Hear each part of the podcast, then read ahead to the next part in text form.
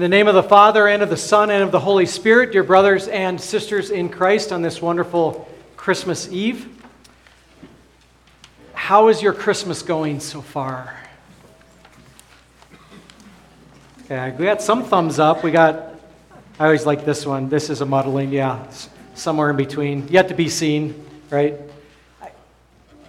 I don't think I'm going out on a limb to say that Christmas time probably has a little more. Um, me put it that way. I think maybe at Christmas time the intensity gets ratcheted up just a little bit. And there's a lot of reasons, I think, for that, right? Uh, um, um, I think we earnestly want Christmas to go well. We earnestly want it to create good memories. We want people to enjoy themselves. But we also know how hard it is relationally. We also know how difficult it is to, to maybe try to keep everything in line. So I'd venture to say that Christmas maybe turns your stress level up just a notch or two. Uh, I think that's probably true of all of us. I kind of found this out personally when I, when I was.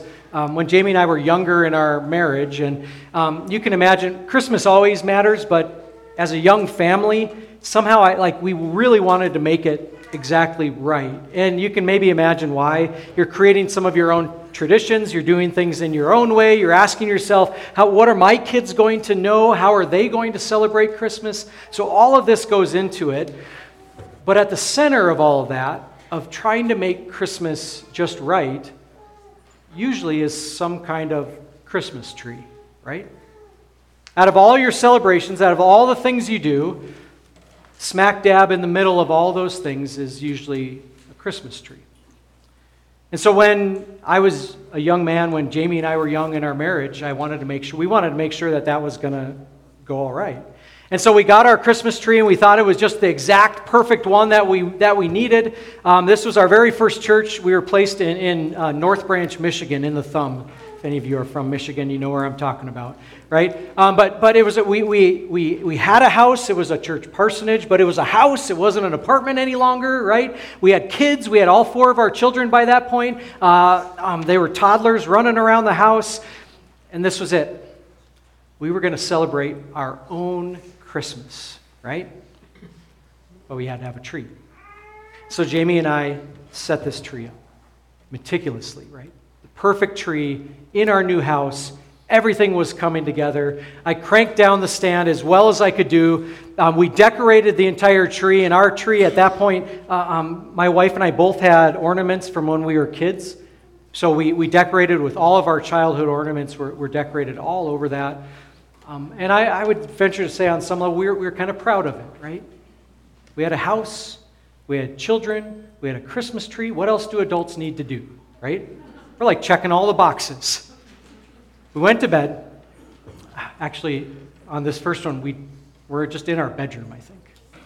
And I heard a loud bang, crash, smash. Okay, so now you're cluing in just a little bit.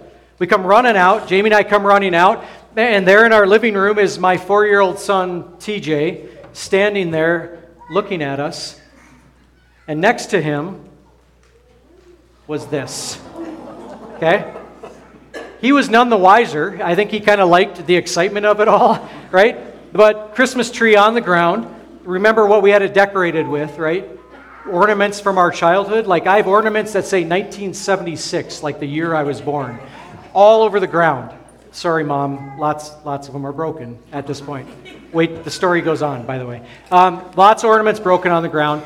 Um, to this day, we're not exactly sure how that tree went over. I am not blaming TJ. I'm just saying a four year old was standing next to the tree, now it's on the ground. Okay? maybe something happened, maybe it didn't, right? said, okay. Not a great start to the Christmas tree. Next year, okay, we're not going to let that happen again. Crank it down. Everything's on there. Uh, we actually uh, um, got a little bit of a fence. We put a fence around our Christmas tree to like keep the kids out, not to keep animals out, just to keep the kids out, right? We're like, okay, we're going to take care of this. All of a sudden, what do we hear? Smash, crash again. We come out, no kids near it, Christmas tree on the ground, right? Broken again. Look at Jamie. I'm like, what is going on? Like, we are ruining Christmas. Our Christmas tree is breaking, every single year. That went on for at least four to five Christmases. Yeah, and so now all of you are thinking, like, he is pretty slow on the uptake. Like, why did it take him? Every year I'd crank it down to, I'm like, no, we got it balanced this year, James, no problem. Crash, ornaments broken all over the floor, right? I swear, probably four to five years, tree every single year went over. Never hurt anybody, but always went over. Finally, I said, you know what? No more of this. So we set up the tree. I took a little bit of twine to the very top, tied it to my curtain rod. Okay? I thought, okay, this year Christmas is going to be right. I'm finally going to do the tree right. I've never done it right. It always breaks. This time I've got it. Crash, bang, boom, more broken things. I come out, and not only is the Christmas tree laying on the ground, but you want to know where my curtain rod is? On the ground as well. So now I ruined my curtain rod as well. The final year, I'm like, I cannot do this any longer. We got twine, and I had two points of tie down on opposite sides, and I went into the curtain rod holders that went into the studs, and I made sure that I had really long screws into those. Didn't fall that year. Here's the point as hard as we tried, as much as we uh, endeavored to create this perfect Christmas, this is what resulted in it. And I think maybe you can empathize a little bit. I would guess that there are times when our Christmases feel a little bit like that broken relationships, broken families, broken jobs, just broken all around. What is kind of emblematic of my Christmas is probably true of all of us on some level, right? In our Christmases. Today, that's what we want to look at, right? We want to recognize the reality of the brokenness in which we live. But here's the good news that's exactly why we celebrate Christmas, is to restore things like that and people like you and me. So that's going to be our theme tonight simply Christmas broken, Christmas restored. Uh, but I've got kind of four points. If you're a studious type and you like to follow along, we're going to loosely be going on two separate areas. Uh, first one, uh, we're going to talk about brokenness and alone, being alone. Second part, restored and together. Okay? Um, that's kind of where we're headed. But before we jump into it, I've got a quiz for you. What do you think the percentage of Americans are that celebrate Christmas? This is from a Pew Research study. Uh, this was 2017, so things have maybe shifted a little bit, but it's fairly recent.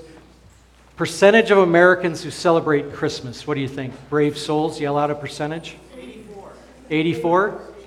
85? Okay. Now remember, the question was just really, really kind of a blanket question. Do you celebrate Christmas? About 90%. Yeah. So about 90% of Americans celebrate Christmas in some way, shape, or form. Okay. Well, but we got to dig down a little bit deeper. Another question they asked How many or what percentage consider Christmas a religious holiday? Okay, so now they're going down a little bit. Okay, we got. Now, now, to be fair, this one's going to fragment a little bit, and um, we're going to see a little bit of the progression. So we'll talk about greatest generation, so those that are the oldest among us, down to millennials. So they kind of separated them based on those. Here's the percentages for that 60% for the greatest generation. Millennials, which I this target always moves around, 30 and under, let's say that, 35 and under, about 32% consider Christmas a religious holiday. Okay? So we started out pretty good at 90%, but things are changing a little bit, right? Changing a little bit. Okay, one more. Uh, they asked, Do you believe that this is a historical account of Jesus' birth? Do you believe in the virgin birth, that Jesus was laid in a manger, that wise men came to see him, and that uh, the shepherds were told about Jesus' birth? So, um, in our reading today from Luke chapter 2, um, all of those things were there in some sense. Wise men haven't come quite yet, but they will soon, right? So they asked, Do you believe in those things? Here's our percentages about 70%, greatest generation, millennials about 44%. Okay? So these are the facts of the birth of Jesus as our Lord and Savior. Okay. Now, my guess is um, none of these statistics necessarily surprise you because this is the world in which we live. Especially, I would say, if you're younger, you say, This is all that I've ever known, right? Um, this, this is what I've grown up in. But here's the thing I think we want to ask of ourselves then, then what significance or what impact does Christmas then have for us? If, if a vast uh, majority of our world celebrates Christmas, but a small percentage actually celebrates it uh, um, and understands what it means and thinks of it as a religious holiday, there's a little bit of a disconnect there. So we want to ask ourselves why does Christmas matter? Why does the birth of our Savior matter? Here's the reason why because of brokenness and because of loneliness. And those are the two things that we want to look at. You're welcome to follow along with me if you'd like. I'm going to read for you just our first uh, few verses of our text. So, Luke chapter 2, I'll read verses 4 through 7. Text says this So Joseph also went up from the town of Nazareth in Galilee to Judea, to Bethlehem, the town of David, because he belonged to the house and line of David. He went there to register with Mary, who was pledged to be married to him and was expecting a child. While they were there, the time came for the baby to be born, and she gave birth to her firstborn, a son. She wrapped him in cloths and placed him in a manger because there was no guest room available for them. It's remarkably bare and stark, isn't it? The birth of Jesus Christ, the birth of our Savior, right? Um, in fact, even as we read the words, right? And she gave birth to her first, firstborn, a son, right? Pretty simple and matter of fact. But we got to ask ourselves a little bit how, how perfect was that Christmas for Joseph and Mary? I think it's a question worth asking of ourselves because it probably wasn't exactly what Joseph and Mary pictured, right? Maybe they had planned to give birth in Nazareth, and yet now, because of a decree, they have to go all the way to Bethlehem. So imagine being nine months pregnant and having to make that journey to Bethlehem. Right? Not necessarily the ideal picture perfect Christmas that you wanted in your mind, or the birth of your first son for Mary or for Joseph. And yet they make the trip. When they get there, what happens? No guest room available. The only spot that was available was a feeding trough where you threw the slop for the pigs or the animals. That would become the manger of Jesus Christ, our Lord and Savior. So put yourself in Mary and Joseph's shoes for just a minute. Did it seem like the ideal start for Christmas or the birth of their Savior? I'd venture to say no. If they had had their way, or if they could have had their wish list to God above, I don't think any of these things would have been included on it, right? Healthy birth of a child, absolutely. But not traveling to Bethlehem, not placing your child in a feeding trough, not finding no room in anyone's living or house, right? You maybe wonder if they thought a little bit is this the right path? How broken their Christmas may have felt right at the start. And I think we understand that a little bit too. You ever seen this movie? Okay, some of you, those that are giggling, have seen it. Now, okay, I'm going to give you a disclaimer. We're going to have we're going to have two generational things here. So, some of you that have seen uh, planes, trains, and automobiles, I think 1984 about 1984, so you've given away that you're a little bit older, right? Um, those that are younger that have never seen planes, trains, and automobiles, stick with me. I've got something for you in just a minute. Uh, planes, trains, and automobiles, it's actually a Thanksgiving movie. It's not a Christmas movie, but you know the summary of what happens in it, right? Um, um, so, uh, Steve Martin, his character from New York, is trying to get back home for Thanksgiving dinner in Chicago. Um, all kinds of things happen. Cars break down, flights are canceled, snowstorms. Uh, he ends up meeting up with John Candy's character, and John Candy's character kind of causes all kinds of chaos as well. And you can, if, even if you haven't seen the movie, you kind of can picture what was happening, right? One thing after another, uh, one problem after another. Um, would he ever get home to his family? I don't know if any of you remember how that movie ended, though. He gets to Chicago, and he finally makes it home, right? Um, he finally is about to be there with his family and his kids on Thanksgiving. It's exactly what he wanted. After all of this chaos, after all of this brokenness, he finally gets there, and it's going to be the perfect Thanksgiving. But before he goes, something rings in his mind about John Candy's character. And he goes back to the train station, and there he is sitting there. See, John Candy's character had no place to go home to. In fact, he had traveled through all of the brokenness of that trip with Steve Martin, but he had no one waiting for him.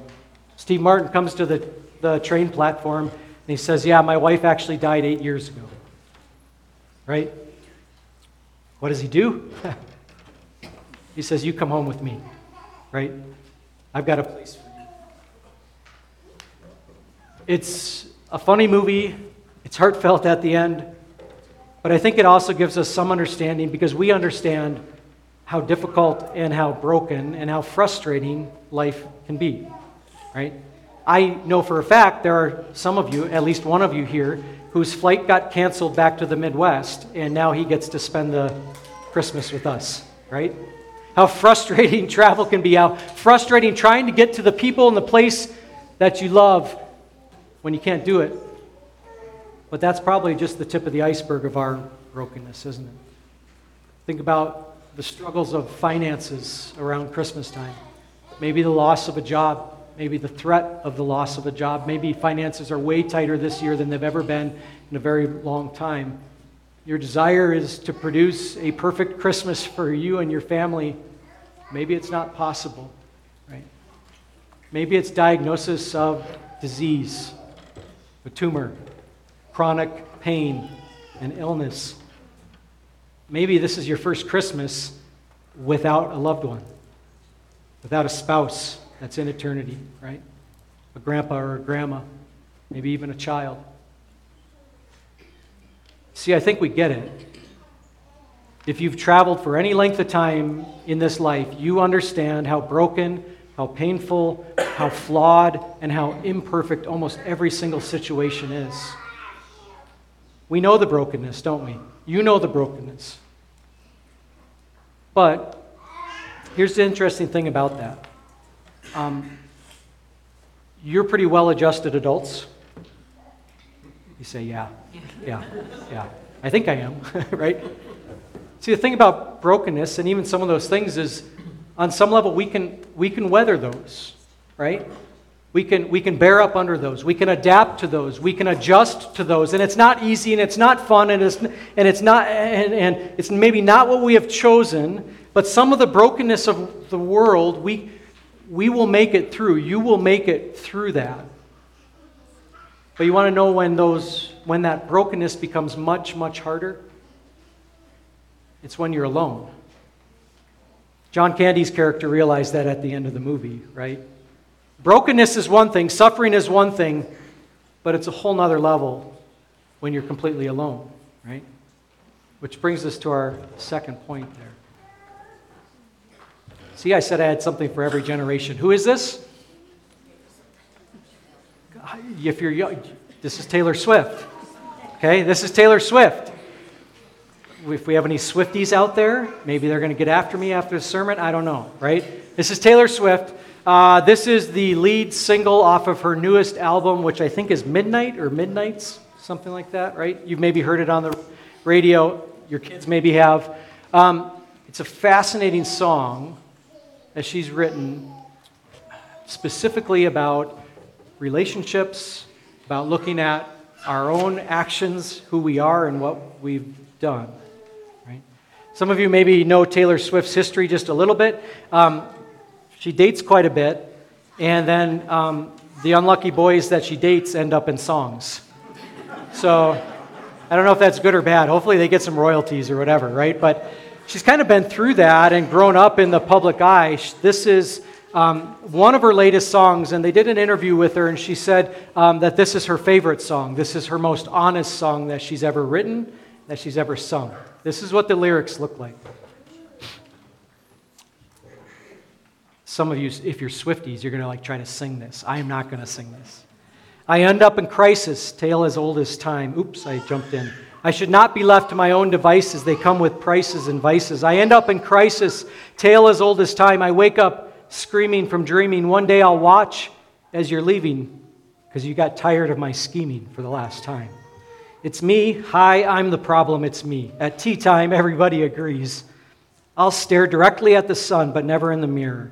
It must be exhausting always rooting for the anti hero. Um, I don't know that this was drawn directly from Scripture, but she has a pretty good grasp on sin and our own culpability, right? And so when we talk about brokenness, we talk about what it does to our relationships and at times leaves us alone, ultimately begins with each and every one of us, doesn't it? Certainly, brokenness and suffering are out there, but the truth is, it's in me, in my heart, in my actions, in the things I do, the things I leave undone. It's in us, right? So, does your Christmas feel a little bit like that? Maybe you're saying it didn't until you talked about it, Pastor. Sorry The truth is, I think all of us feel that on some level or, or another, whether we admit it or not, right? A level of brokenness and at times isolation and loneliness. If you felt that way, you're in luck because that's exactly what Christmas is for. Continue with our text, or actually, C.S. Lewis talked about that a little bit. If I find myself a desire which no experience in this world can satisfy, the most probable explanation is that I was made for another world. If none of my earthly pleasures satisfy it, that does not prove that the universe is a fraud. Probably earthly pleasures were never meant to satisfy it, but only to arouse it, to suggest the real thing. So if 90% of our world celebrates Christmas, but a small percentage see it as a religious holiday, and even fewer, maybe, that it is real. I think this gives us an idea that there is something missing. C.S. Lewis points it out, right? There is a gaping hole of absence when we see the brokenness and the solitude in our lives. Christmas is the answer to both of those. Continue with our text read uh, chapter 2, verses 9 through 12. An angel of the Lord appeared to them, and the glory of the Lord shone around them, and they were terrified. But the angel said to them, Do not be afraid. I bring you good news that will cause great joy for all the people. Today in the town of David, a Savior has been born to you. He is the Messiah, the Lord. This will be a sign to you. You will find a baby wrapped in cloths and lying in a manger. Christ is the answer to our longing. Christmas is the answer to our brokenness and at times our solitude. Because you want to know who understood both those things? Our Lord and Savior did. In fact, that is why he was born in a manger in a feeding trough. God looked down at us and saw the mess that we had created and said, Rather than making them climb to us, I am going to go to them. I will be born. I will live, be persecuted, humiliated, eventually death on a cross and resurrection. Our God above, that Christ child, understands brokenness and loneliness. And that is exactly why he came. And that is the point of Christmas. God entered our mess, our brokenness, our shattered lives in order to lift us from it. And He's done that in Christ. Jesus' death on the cross, from manger to crucifixion, means that your sins are forgiven. It means that, that um, um, you are loved, that you are valued, that you have an eternal home in heaven because of Christ. It means that that brokenness and that suffering uh, that may not go away in an instant, but God promises you that He will walk with you through it. And in fact, He will use it for your good and the good of those around you. Christ knew brokenness and pain and imperfect Christmases. That's exactly why he was born. He was born for you. So that you would know without a shadow of a doubt whether you have a, a, a house full of people or you're alone, that you have a Savior that loved you enough to take on human flesh, to give his life on a cross for you, so that your sins would be washed clean. And we long for it, don't we? Like C.S. Lewis, we long for it, right? The real thing, which is not this, it's eternity, right? Where we find hope, where we find peace, where we find perfect love and forgiveness. Our imperfections are restored, forgiven, on account of Christ. Continue with our text. Verse 11 Today in the town of David, a Savior has been born to you. He is the Messiah, the Lord. This will be a sign to you. You will find a baby wrapped in cloths and lying in a manger. That Christ child is the reason we are restored, that you are forgiven.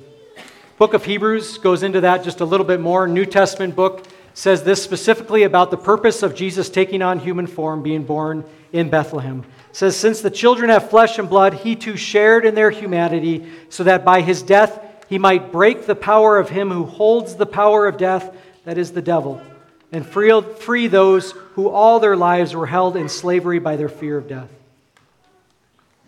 Christ's birth was for a purpose, and that purpose was you wash your sins clean, to restore what our sins have created. Right? Forgiveness in Jesus. Here's the beautiful thing about that God says we don't have to do that alone. Continue in verse 16. After the shepherds heard, they hurried off and found Mary and Joseph and the baby who were lying in a manger. When they had seen him, they spread the word concerning what had been told them and about this child. All who heard it were amazed at what the shepherds said to them. These shepherds heard the birth of Jesus and couldn't stop themselves from going to see him. And after they saw him, what did they do? They told everyone they knew. And they did it together with other people. And that's not by accident.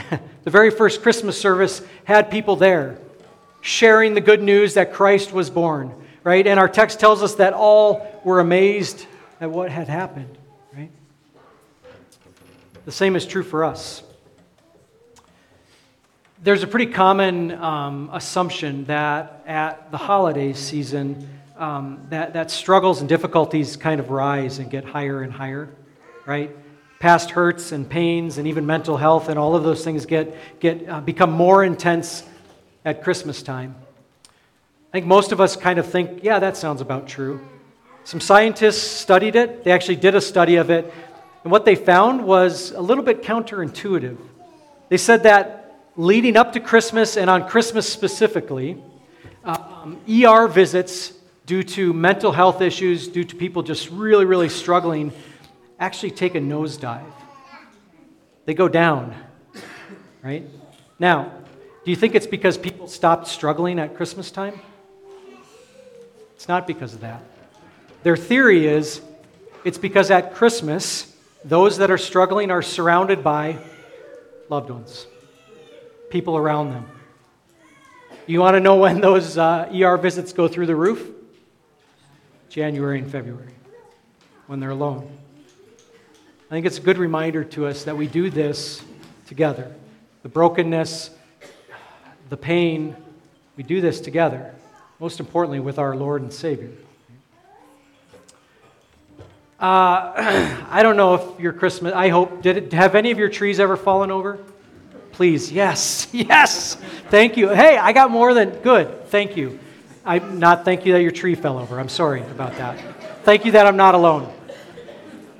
It's possible that maybe your Christmas looks a little bit like this. Maybe not physically, but maybe emotionally.